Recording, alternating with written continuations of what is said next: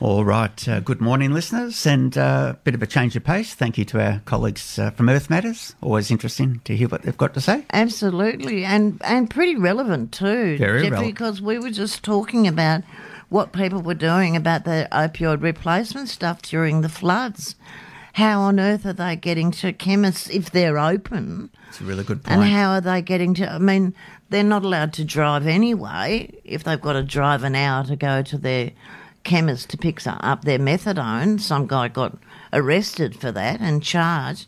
So how are they getting to pick up their don't? I know it seems to everybody that we are the last cab off the rank when it comes to thinking about Who needs help and what- who needs help and Yeah. who needs access to healthcare. Well, people on uh, opioid replacement actually need to be thought of first well, it's because they're serious. in, they're in deep, deep doo doo. yeah. Well, we talked about you know people on opiate re- replacement therapy in Ukraine In the last week. Ukraine, absolutely, but here locally we haven't mentioned it at all. No. hasn't made a hasn't made a um, hasn't rated a headline anywhere. Yeah, not that I've seen. Not since that guy was done for driving while it was when he was going to get his methadone from a chemist. that was a fair while ago, wasn't It it? was a fair while Yeah. ago. It was a, at least a year ago. But it's it's a good point, and you're Yeah. right. They, they are way down the list. Well, look, it- it- illicit drug users are way down the list for Of everything. everything. Of healthcare. everything. Um, And we've got a piece in here actually about um, the United States and what they are using overdose, so-called overdose prevention or safe injecting rooms for. So that might be relevant. Good morning, my darlings. I'm Marion, and that was Jeffrey. Yes, we should doing the introduction. ourselves, This is news from the drug war front, brought to you by CAHMA and Two Double X Public Radio Two Double, well, ninety eight point three for all of you who are listening. indeed, and, And shout out to um, let's see, Mary. I've got to do a shout out to Chloe and my grandpuppy, Stevie. Stevie, can you hear me? It's Grandma talking. Can you understand me? She's my grandpuppy. Oh, okay. Right, I call her my grandpuppy because that's as close as I'm going to get to a baby, grandpa, grandchild forever, I think. But um, and Chloe and I want to see if she recognised my voice over the radio. So I'll be interested to hear if Chloe sends me a, a message saying no, she didn't recognise you.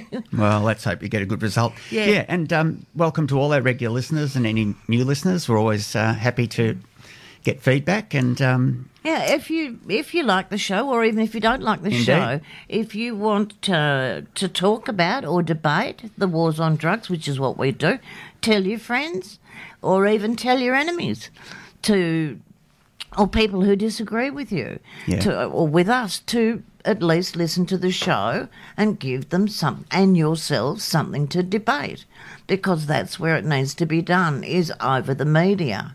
Well, one of the critical aspects of this show, aside from uh, reporting what CAHMA's doing in terms of services and um, peer treatment support and outreach Well, look barbecues, how important it was during COVID. Oh. Co- CAHMA's activities during COVID, and the lockdown was incredibly important, wasn't it? and and I think And so was the radio show. I think played a huge role. Well, yeah, we we kept in touch with our community, Yeah. and um, CAHMA staff did a lot of fantastic work for people who were in isolation Yeah. during the COVID lockdowns. And, Very proud of them. I was very proud. and, of and them. right, rightfully so. Yeah, yeah. No, can't, can't. And I mean, there were other people there too, and Department of Health, of course, and other agencies. Yeah. But CAHMA is a whole different kettle of fish. It's a different way of dealing with people with COVID, particularly those who are in isolation. Having a peer on hand to go shopping for you for the kinds of, you know, things that people might be needing. It made a huge difference. It does make Yeah. a huge difference, and being able to access those kinds of services when you're isolated is hugely important. Indeed, and I think CAHMA really proved their worth during that period. Um, and that same goes for the um, the floods. You know, how are they accessing? You know, are the peer education organisations up that region Mm. are they involved in the flood recovery effort, and are they dealing with, people in that situation. People on opioid replacement Yeah. stuff. Yeah. Yeah, it's a serious um, question. Yeah. Anyway, welcome listeners to today's edition of News from the Drug War Front, brought to you by CAHMA, which is the Canberra Alliance for Harm Minimisation and Advocacy. Uh, CAHMA is a peer-based community-controlled drug user organisation with over two decades serving the ACT, and we also have the Connection, which provides um, similar services for Aboriginal and Torres Strait Islander clients. That's right. Um, now, the aim of the show, as you've probably gleaned already, is um, we like to, well, we aim to report on and also debate um, the deaths, misery, damage, and harm caused by the prohibition of um, certain drugs that was enshrined on a global scale back in 1961 with the ratification of the United Nations Single Convention on Narcotic Drugs. And after that, there were two sister conventions, which rounds out the, the picture, which has Yeah. basically created the modern um, war on people who use drugs Yeah. um, and all that comes Or with it. providing the propaganda on which Well, the war too. on drugs is based. Yeah. Yeah, well, a lot of it is propaganda. I mean, Yeah. the coverage in the mainstream media is always negative. Um, Inevitably. Yeah. you're not getting too many um, positive perspectives of harm reduction. No, and that in for for us, that's one of the beauties of social media. Yeah. is that you can actually get some kind of coverage um, and personal perspective by from people who are pro, not necessarily pro drug use, but anti. Um, anti propaganda and anti um, just say no type thing Yeah. to drug use. and jailing people for Yeah. choosing to put something in their body that happens to be on a list that was ratified in 1961. I mean, Yeah, it's yeah, it's Can- we- so long ago. Seventy years we're talking, really, aren't we? Sixty years. It's done sorry. so much damage to. Um, over the weekend, I was reading from friends overseas who lost close personal friends to, you know, like we've mentioned before in North America about the fentanyl contaminated Yep. opiate uh, Yep. opioids and um, just the, the damage and death it's caused on um, Oh, on a glo- massive scale. massive scale. A hundred thousand deaths in the last twelve months in the United Yeah. States. It's just ludicrous. It's a lot of people, and Yeah. everyone has friends, family, you know, um, loved ones. You know, it impacts m- more than just the individual who has Uh, well, and every minute that we sit here, we can be sure that someone somewhere in the world is dying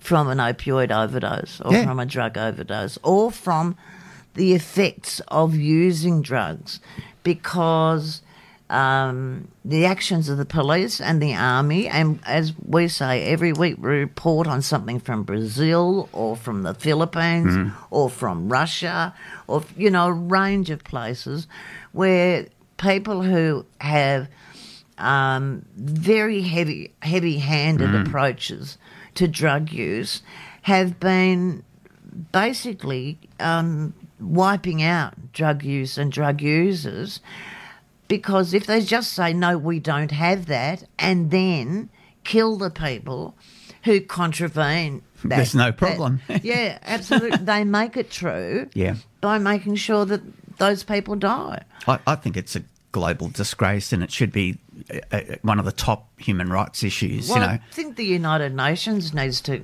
come to grips with it and stop. You know, WHO has actually changed it, but that's only a branch. It's only part of the it. United Nations. But the UNODC needs to work much harder at making its its uh, policies reflect what's actually happening in the world. well, look at the name, the UN Office on Drugs and Crime. Yep. I mean that says it all. Yep.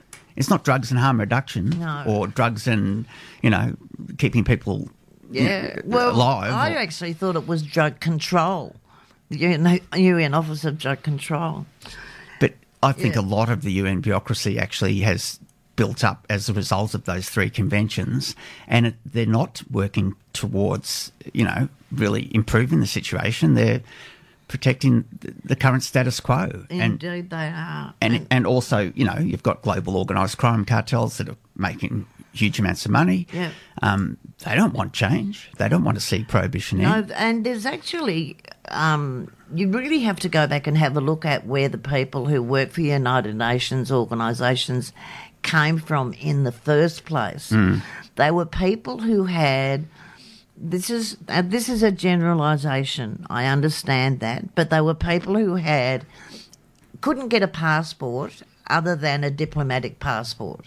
So they worked for, they came from Japan or from Germany or from, you know, from places where they had had wars and they couldn't get a passport from their own country because it would reflect where they came from and what they did during the war. So the United Nations became a thing after World War II, but it employed people or brought into the fold people who couldn't get permission to travel anywhere by virtue of a passport without getting a United Nations diplomatic passport.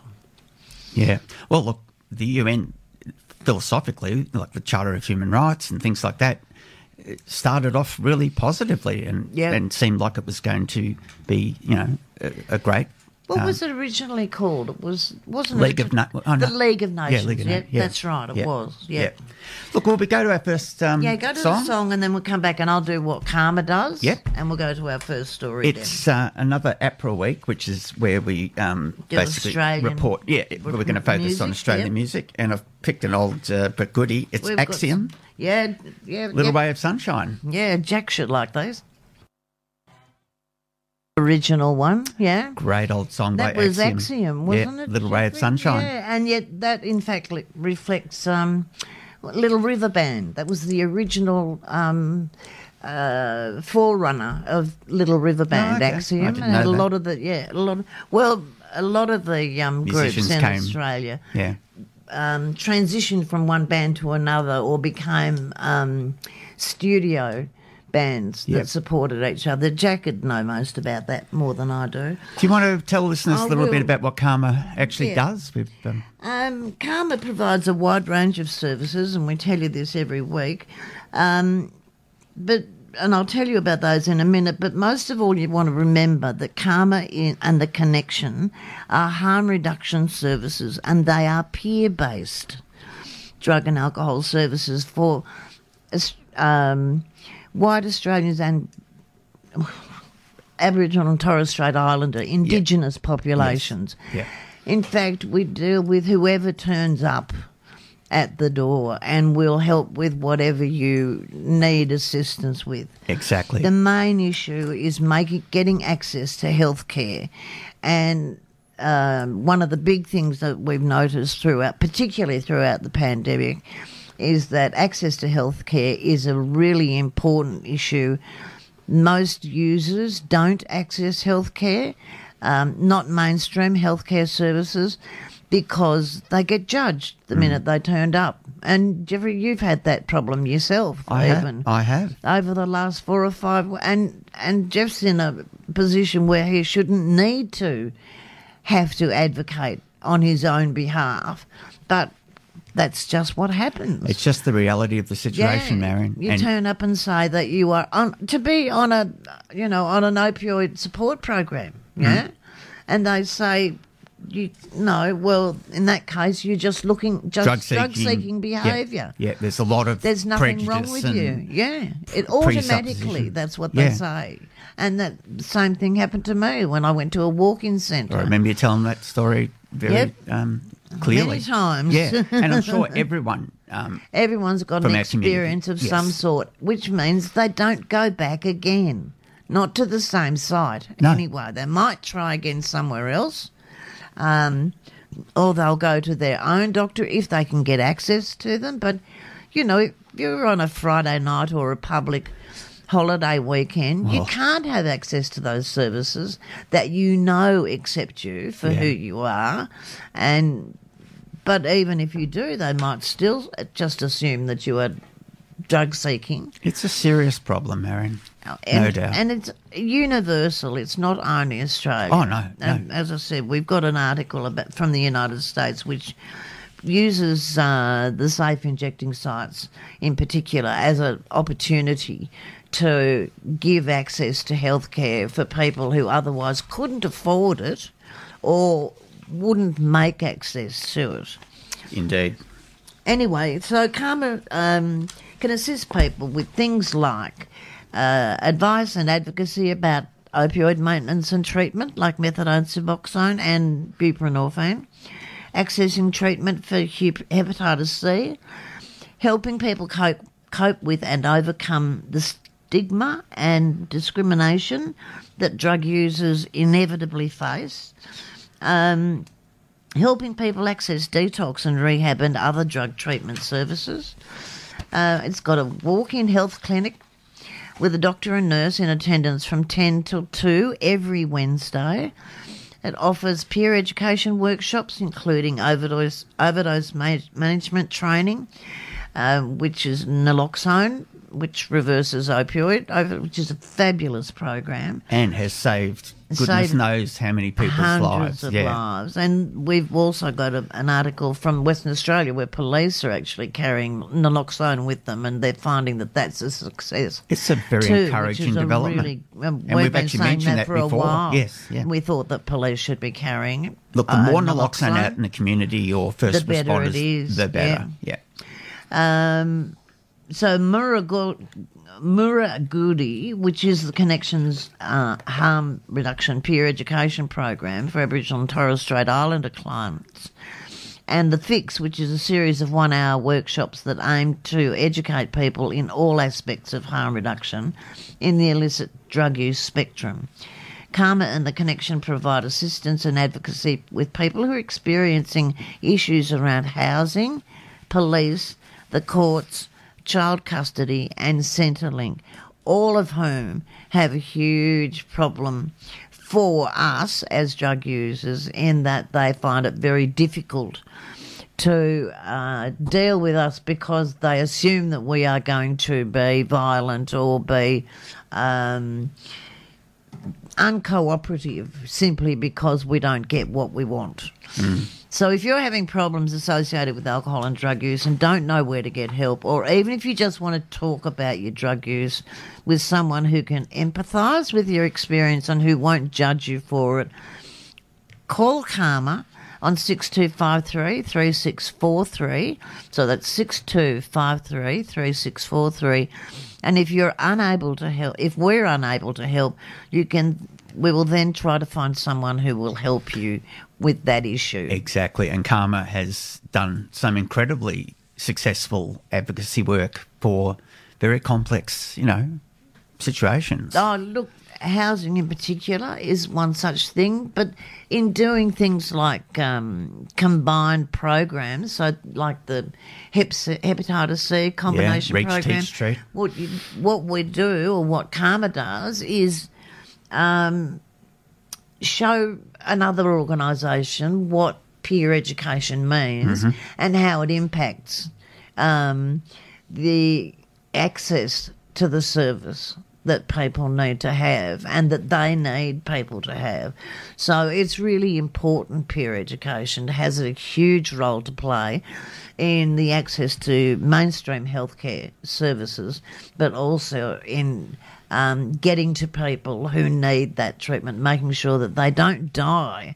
Because, uh, as we've been saying, you know, every time we sit here, not only do we think about, have know many people who've died from overdose, but we also know people who've died from hepatitis C, despite the fact that There- they knew that the hepatitis, that the treatments, Treatments were there, there. the new, Yeah. you know, direct acting retrovirals, antivirals. God, retrovirals. I thought I was getting it right that time.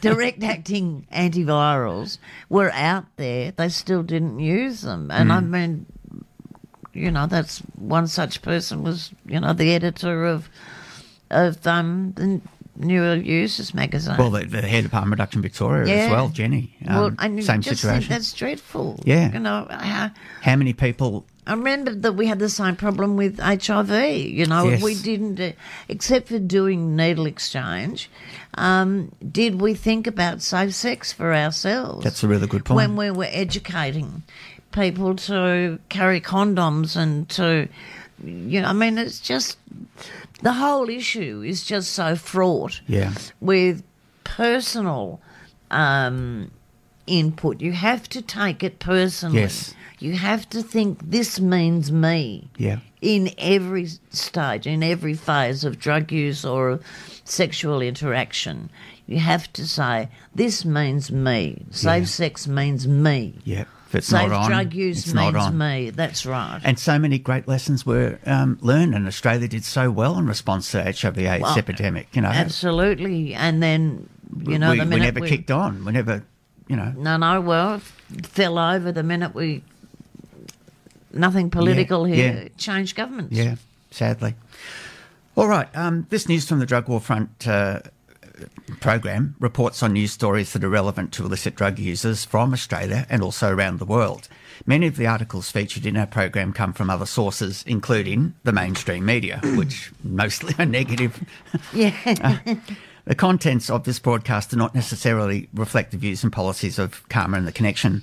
CAHMA does not condone nor condemn drug use, and we do not promote illegal activity. However, we recognise that drug use happens and will continue to happen regardless of laws and United Nations conventions. As such, CAHMA focuses on harm reduction messages, drug treatment su- support services, advocacy, and community development. We seek to reduce the harms associated with drug use and its criminalisation through the provision of programs that foster community development and the delivery of person centred holistic healthcare. And CAHMA advocates for equity of health service delivery for all people, and that's something that we really support. That's my grandpuppy. I have a picture on my phone of my grandpuppy looking at a speaker, and my my grandpuppy is looking at the speaker and wondering my, why my voice is coming out of it. Awesome. All right, um, Gorgeous. might go to another quick song before the 11 o'clock news. This is The Loved Ones and The, the Loved, loved One. one. Yeah.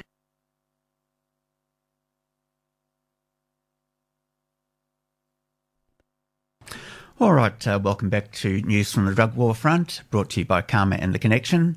This is 2XX People Powered Radio, 98.3 FM. And um, uh, just want to give a shout out to 2XX as um, a very important community asset for not only programs like ours, but um, many original programs that are produced by volunteers each and every week and uh, covering a whole array of um, social issues, different genres of music, different um, communities, uh, just uh, the whole gamut of what makes um, our society diverse and interesting. So, if you support our show or any of the others, seriously consider becoming a subscriber to 2XX, or if you've got some time on your hands, maybe putting in a, a few hours as a volunteer. Uh, 2XX run training courses in all aspects of putting out uh, quality uh, original radio. Um, that includes, you know, uh, actually producing shows, um, doing interviews, editing, um, fundraising, the whole. There's an enormous amount of work that goes into um, uh, keeping the diversity of programs on the air. So, um, yeah, shout out to Two X and um, keep that in mind. Okay, we mentioned uh, before the news that there is a story from Western Australia. It's by Phil Hickey from the West Australian, 11th of April. Naloxone police trial helps save saves over a dozen lives in the past nine months.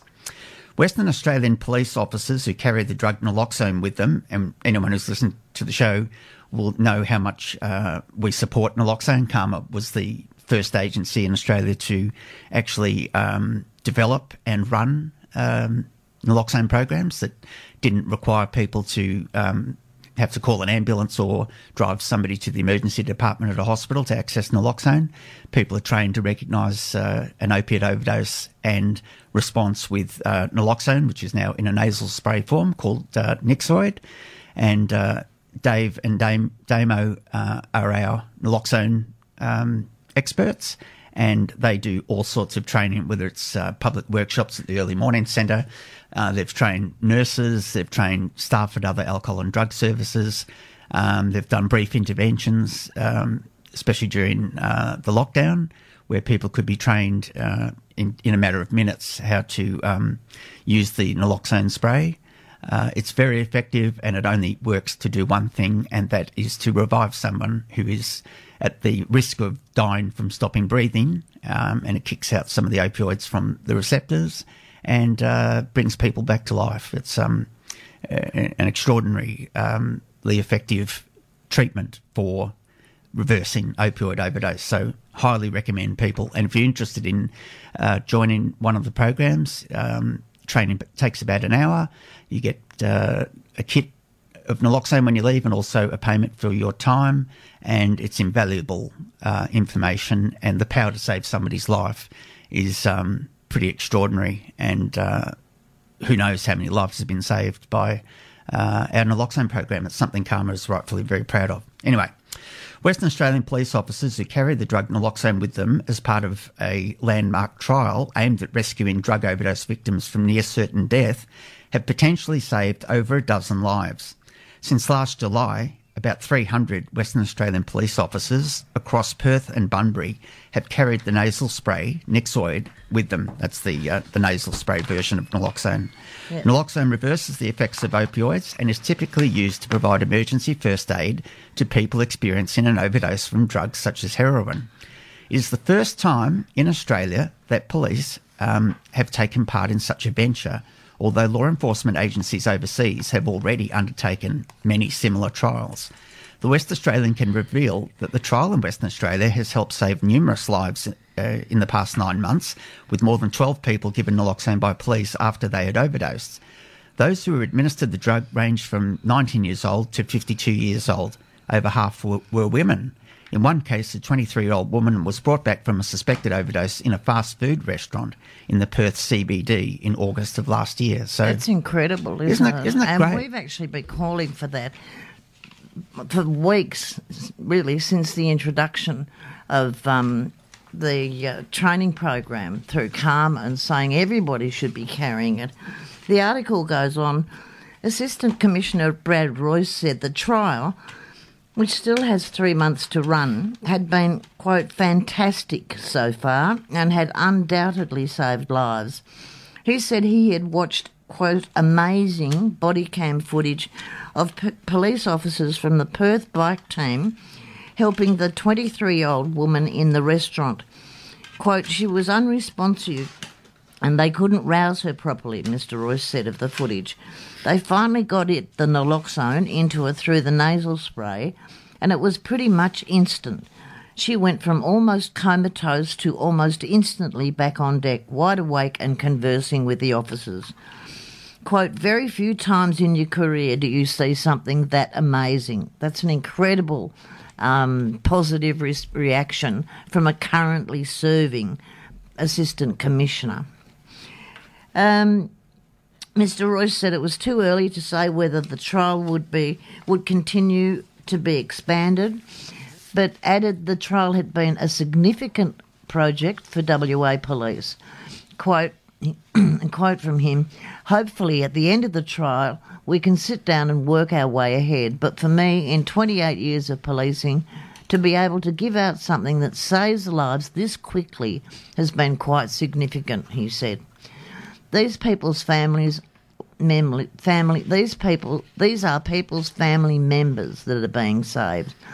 Quote, one of the main tasks and duty of police is to preserve life and save lives. So to be able to have a tool that you can effectively use so quickly is pretty amazing. That's a great response, That's isn't a, it? And it's a really good line, Yes. I reckon, to put up on top of the promotion of any um, trial like this. It's a really good line to come from an assistant police commissioner currently serving. And let's hope it that message resonates with Well, I hope it pa- is other passed jurisdictions, on. yeah.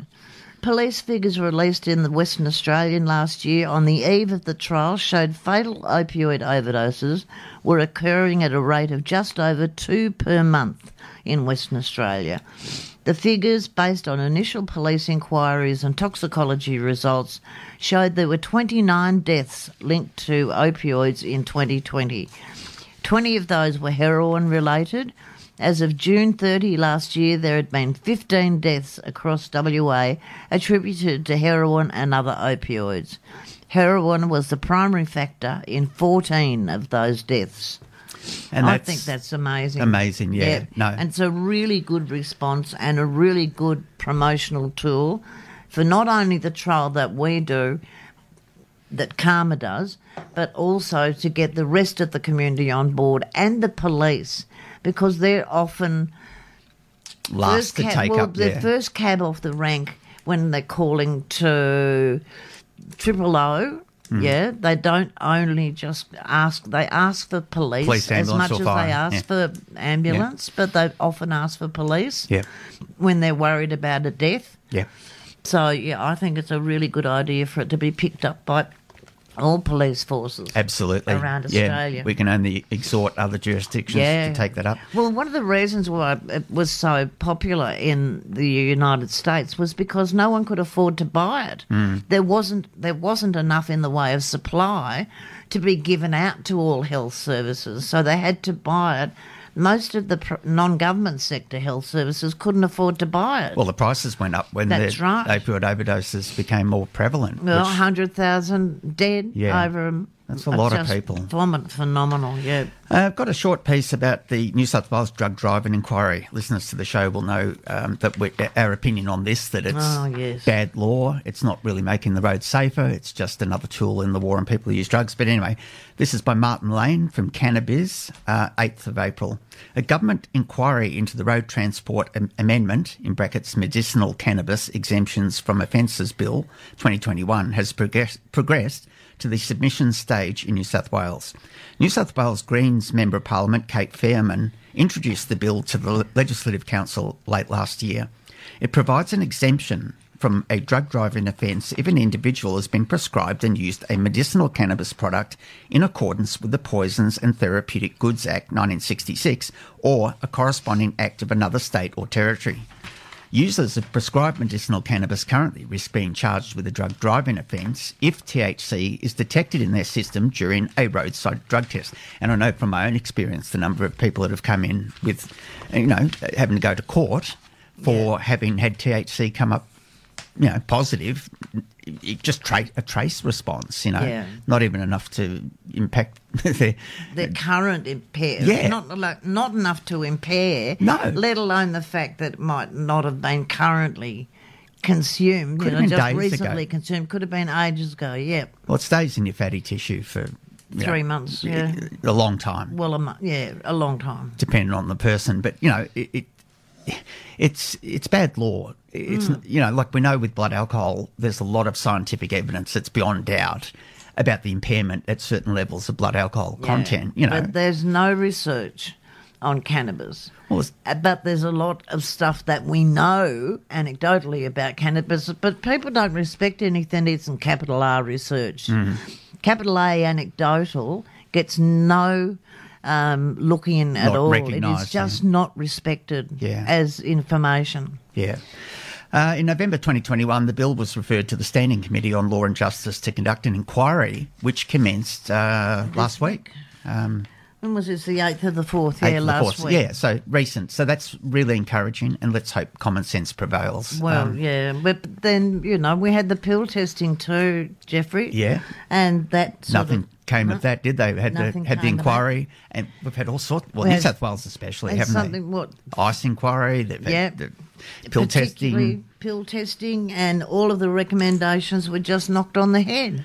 which is really What's the point of having an inquiry if you're not going to take any notice of the yeah. recommendations? No, that's a a, a fair because point they to don't ask. suit your point, don't suit your point of view or your political point of view. And especially on the pill testing, when we know, um, well, especially pre-COVID, when there were still, you know, the summer music festivals, you know, six, six to ten young Australians were dying every year of um, adulterated pills. I mean, Yep. this is um, a tragedy. And oh, look, I can hardly wait actually for the uh, effects of the pill testing in the ACT Mm-hmm. to be published. yes. because I think that that is being used as a capital R research piece And of research. people so looking that to the really ACT. need, yep, they Yep. really need to take note of what it says and what it comes up with, and make it into recommendations that are useful for the rest of Australia. Indeed. ACT taking the lead again. Again. All right, you picked this one, Maz. This is um, another oldie but goodie from. Um, all these songs are from the uh, 100 best Australian album, or songs from the 100 best Australian albums, which um, sort of covered. Yeah, it saves us from having to bring any more A whole than lot of one set Australian of albums. CDs. Yeah.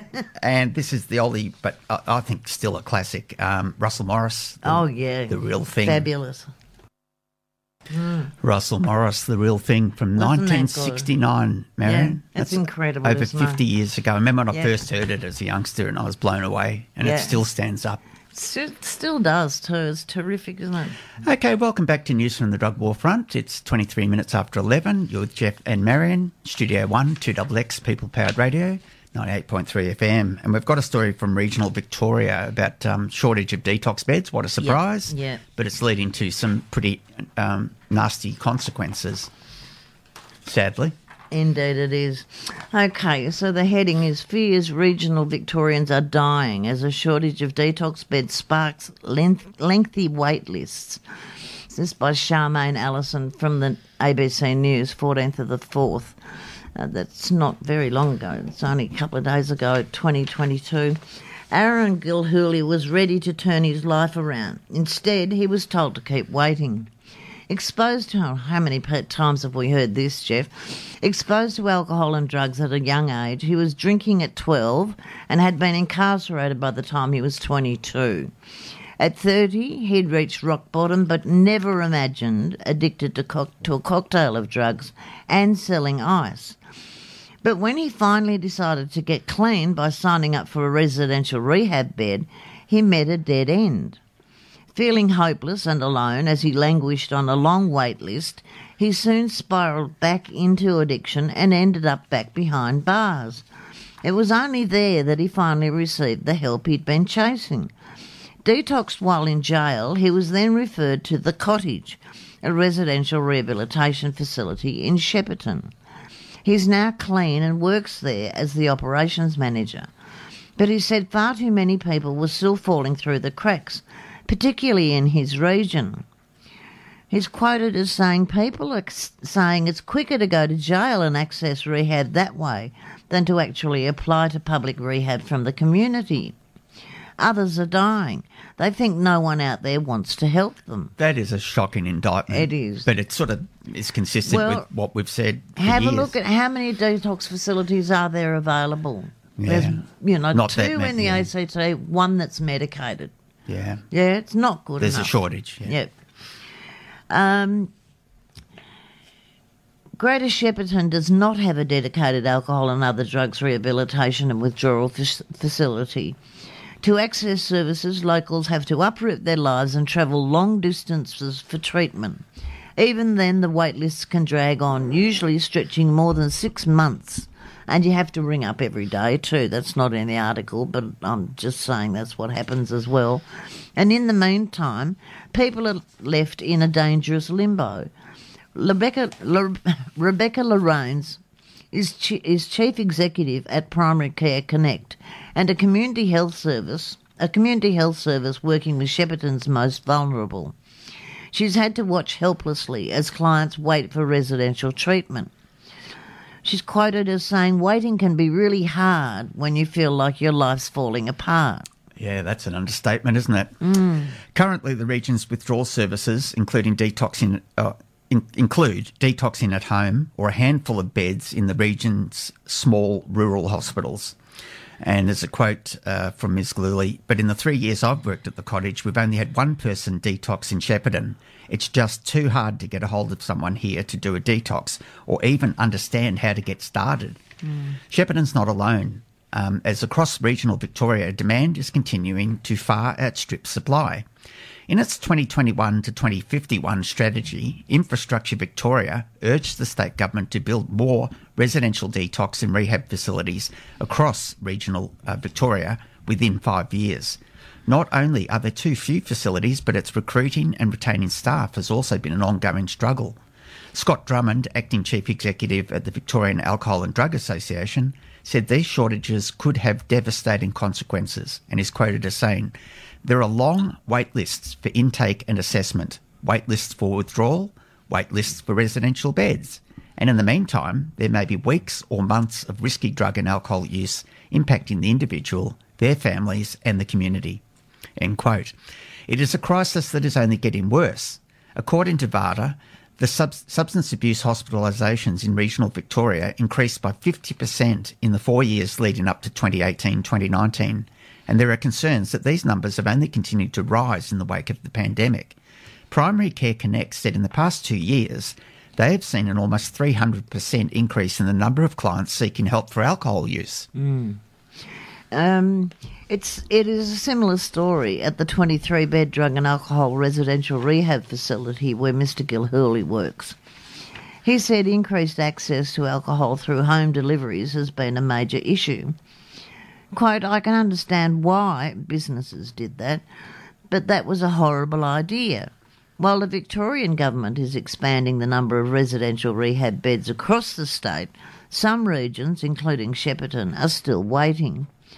Mr. Gilhurley said the facility he worked at did not officially offer detox services, and a severe lack of withdrawal facilities in the region was creating a bottleneck. Quote, a lot of our clients on alcohol or a cocktail of drugs such as GHB, ice, and heroin, we require them to do a detox, he said. We speak to a lot of people who are really keen and ready to go, but just can't find anywhere to detox safely. There can be other avenues for treatment, including consistent checkups with a doctor or detoxing at home with regular visits from a nurse. But these treatment options can be challenging, especially for those grappling with domestic violence or poverty. The quote goes on, and most doctors aren't willing to prescribe the medication required, Mr. Gilhurley said. A lot of people have abused the medication previously, so when they genuinely want to do detox, a lot of doctors are hesitant. In the, uh, in the meantime, Mr. Gilhurley feared there was an astronomical number of people giving up on treatment. I was one of those people, he said. I started to look into it, but in the end, I thought I'd just continue to do what I was doing because it was just too hard. And I think that's not just regional Victoria, that's a national That- problem, Mary. That's right, that's universal. yeah. Um, and as I say, when you have to ring up every day to check up on a residential treatment bed being available because there's a waiting list, um, it it becomes ludicrous when they're constantly saying because it's not like they tick you off and say, "Yeah, rang up." No one of I mean, why would you keep on ringing up a place that just said no We, ha- we time? can't help you. Yeah. Yeah, we Yeah. can't help you. And the thing with um, people reaching that point is they need help now. That's when, right. When they reach yeah. out for help, that's when they need it. That's the time that they're ready to do it. And they've got to maintain their habits in between time. Exactly. Otherwise, if and because they're maintaining a habit, inevitably it's going to increase. Then just it's just not doing anybody any good. and you're stuck in the black market, so there's all those problems of yeah, paying for it, um, adulterated drugs. And as that Mr. Galuli said, you know, he ended up in jail, and that's how he got detox. yeah, Now, that's not the right way to go. just not the right way to no, go. No. no, no. I think that's a very important story. And um, how many promises were made? The National Ice Task Force promised to Oh. spend money on you know expanding uh, access for detox for people with um, ice, ice issues, Yeah. and yet the maybe. Well, my problem with that is, do they know what to do with detoxing No. from ice? Do they really know how to manage it? Well, there's no current pharmacotherapy options, so that's well, a big problem. I'm just thinking maybe it's just an abstinence based, uh, like a Hmm. um, you're locked in and you can't get out, Yeah. but they provide you with nothing but maybe a bit of benzo to settle you down. But While I Hmm. you're cold turkey, yeah. well, you go cold turkey. Yeah, I just can't can't see that it would be um, an inviting way of accessing any kind of detox or Well- getting into detox. It's not really encouraging people to think that there's actually genuine support when and Or when, when they care. need or care when and they need there's it. been no research into it. You know, again, we're back to this bit about what is what counts as research and how do you deal with an issue like ice when we know that a lot of people who've used ice are still suffering from withdrawal problems years after they've stopped using. Mm. There's a big gap in the. There is a big gap. And, you know, I have a friend at the moment or an associate at the moment who's in, uh, was in Clare Holland House who, you know, needed something fairly quickly and ran away from Clare Holland House because couldn't get um, properly looked after For pain. the way that he wanted to. Well, I don't know that it was for pain. I think it was probably for something else, Okay. like us, Yep. but maybe. Yeah.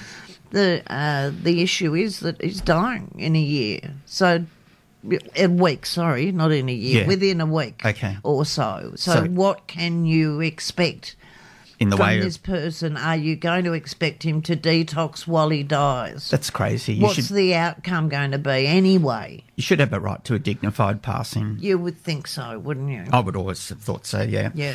All right. Well, um, go to a quick song, then we'll come up uh, with the New Zealand story, which we Yeah, don't cover we New Zealand very often. But Haven't heard anything from New Zealand for a long time, but with um, it's quite a good one about new- yeah, it is a good one. economic return from Yeah, from inject- good research, I think something that we need to m- take note of. Indeed. I thought uh, this is sort of a, an extension of our tribute to the late Chris Bailey. Uh, this is the Saints and Swing for the Crime, the Saints. All right, that was the Saints and Swing for the Crime. It's 11.37 on Community Radio 2XX FM, 98.3, People Powered Radio. And you're with Jeff and Marion uh, from Studio One. And this is news from the drug war front. And we promised before the song that we would have um, a piece from New Zealand, which we don't do many stories from New Zealand. very rarely do anything from New Zealand, but for a long time there wasn't anything to be done from New Zealand. Let's face it. That's true. So Jacinda Ardern seems to have made a difference. But also, this is information that we haven't had access to from Australia. And it's uh, important because it's economic, and that's important to most governments. Well, it needs to show Makes that a big difference. money well invested. Yeah. Uh, it's entitled A Needle Exchange Program Doubles Its Economic Return. Uh, Yep. Needle Exchange New Zealand media release from Scoop Health News, 11th of April. New research shows that the New Zealand Needle Exchange Program, or NZNEP, has doubled its economic return to our public health system over the past 20 years. The program cost $5.88 million to run in 2021. Without the program, our public health system could have expected costs in 2021 of almost 40 million to treat viral bloodborne diseases such as HIV or hepatitis B and C and injecting related injuries. This equates to $6.79 in benefits for every single dollar spent on the program. Philippa Jones, National Operations Manager of NZNEP, said in a media release, quote, not only are we directly reducing harm to people who inject drugs, people PWID, and in some cases saving their lives, but we are also improving the health and well-being of people who inject drugs and reducing the, the incidence of HIV and hepatitis in the community.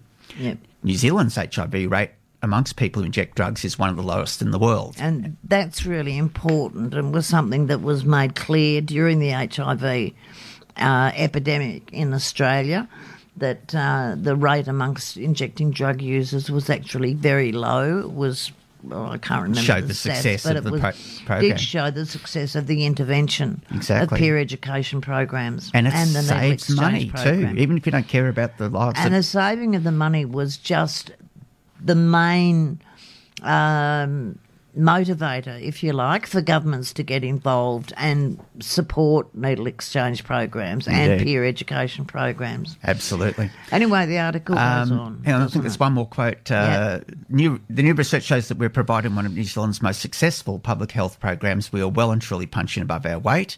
In the time we've been operating, there have been dramatic developments in treatment for HIV and hepatitis. Modern treatments for Hep C are shorter, and we've talked about those We direct have, acting antivirals that you know, have a very high cure rate and much more effective. However, they are significantly more expensive than previous treatments, and these costs are paid by all of us as taxpayers, she says. Yeah, but when you think about it, that probably would rather pay for um, keeping people alive and well than for allowing people to die expensively. I would think so, yeah. The article goes on the new data are a part of a report commissioned by the New Zealand NZNEP, Needle Exchange Program, and undertaken by interns at the Department of Economics and Finance at the University of Canterbury.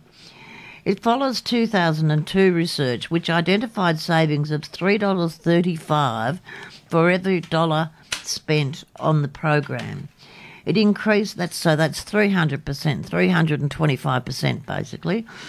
Um, the increase since 2002 is most likely a result of an increase in the New Zealand population and resulting increased prevalence of hepatitis B and C in New Zealand.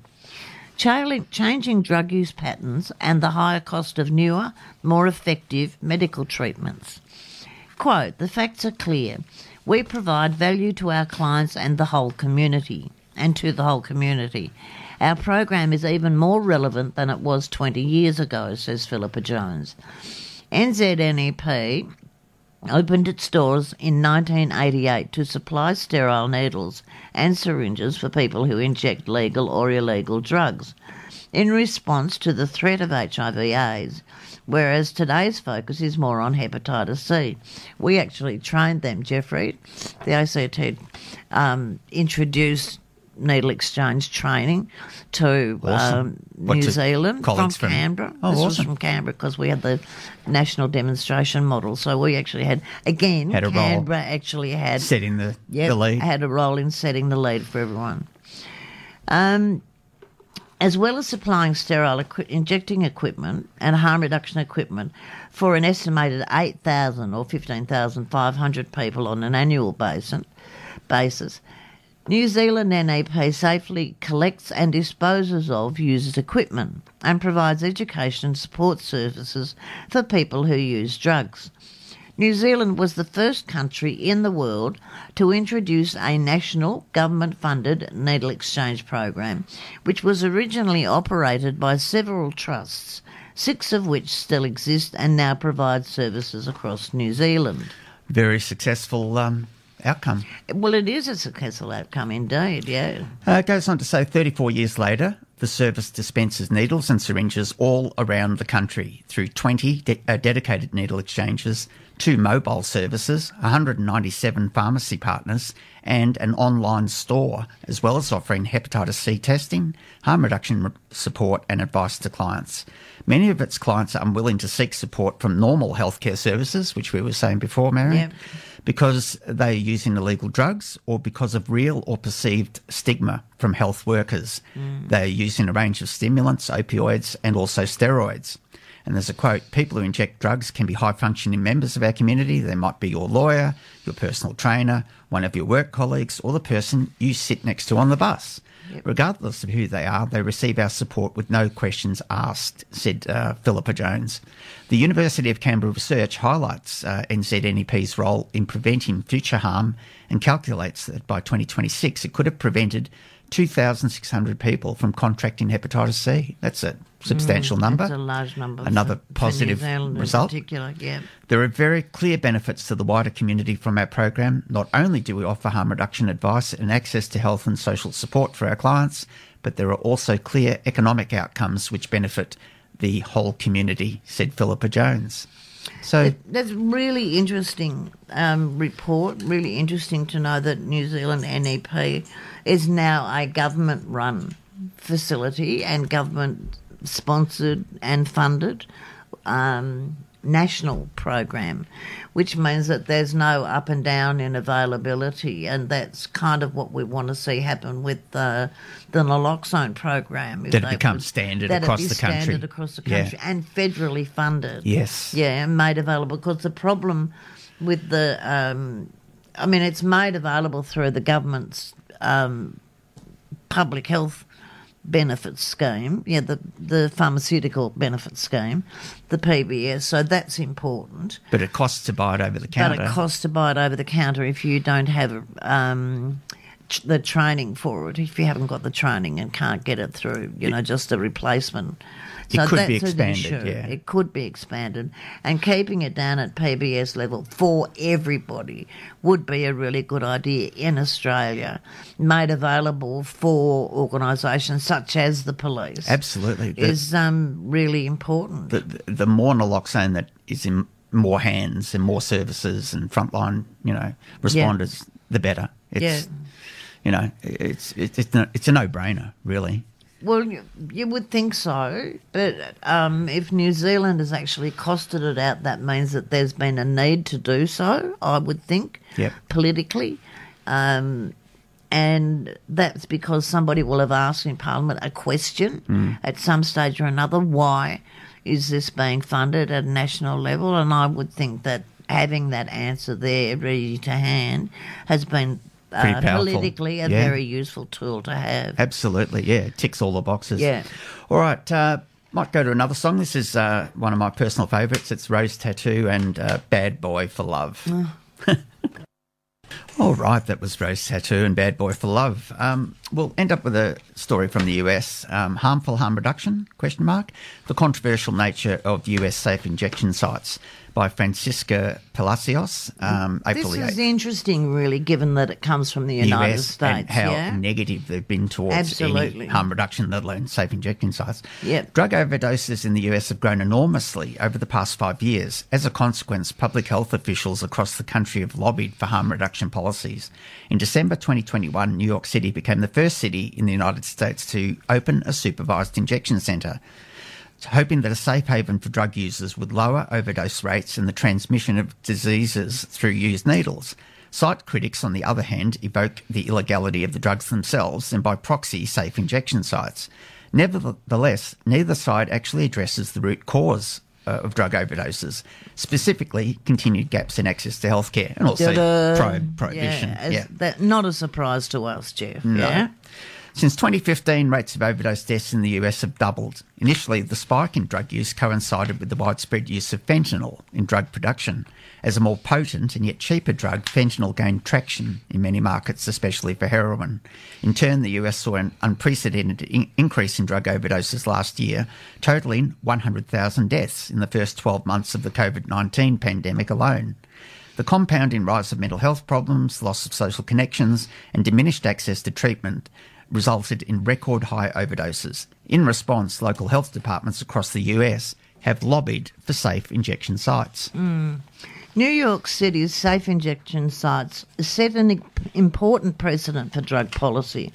These sites were created with the intention of reducing the number of drug related deaths from overdoses and disease transmission. Equipped with clean needles, staffs with emergency medical training, and the opioid antagonist naloxone, which rapidly reverses a drug overdose, which we know, officials hope these centres will tackle the immediate risk of using drugs. In addition, proponents of these sites hope that they will disseminate information about rehabilitation centres and treatment alternatives. New York, however, is not the only American city to campaign for this public health intervention. Four other cities across the country have attempted and failed to establish their own safe injection sites. But in March 2022, Rhode Island's reg- legislative legislature passed a law that would allow private parties to submit applications to establish quote harm reduction centres monitored by the Rhode Island Department of Health. The pilot program will provide a clearer picture into the Rhode Island opi- opioid epidemic, which claimed 322 lives in 2021 and saved lives. This is the country's first statewide law authorising safe injection sites. In San Francisco, proponents received criticism over concerns that these sites would foster crime in surrounding neighbourhoods. Seattle and King County Public Health green lighted injection sites before facing backlash from Acting Attorney General Jeffrey A. Rosen for their supposed illegality. In Boston and Philadelphia, Massachusetts Governor Charles Charlie Baker and the U.S. Court of Appeals for the Third Circuit, respectively, insisted on taking a legal approach to drug overdoses in opposition to establishing safe injection sites. They cited the 1986 Anti-Drug Abuse Act, which makes it illegal to operate a drug facility.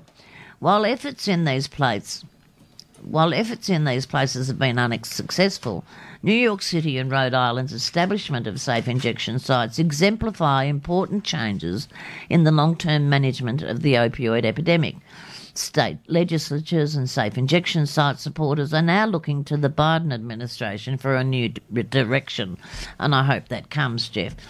Supporters of these sites hope that President Biden's will follow pr- former President Barack Obama's easing of drug policy, whose Justice Department did not challenge states' legalisation of marijuana.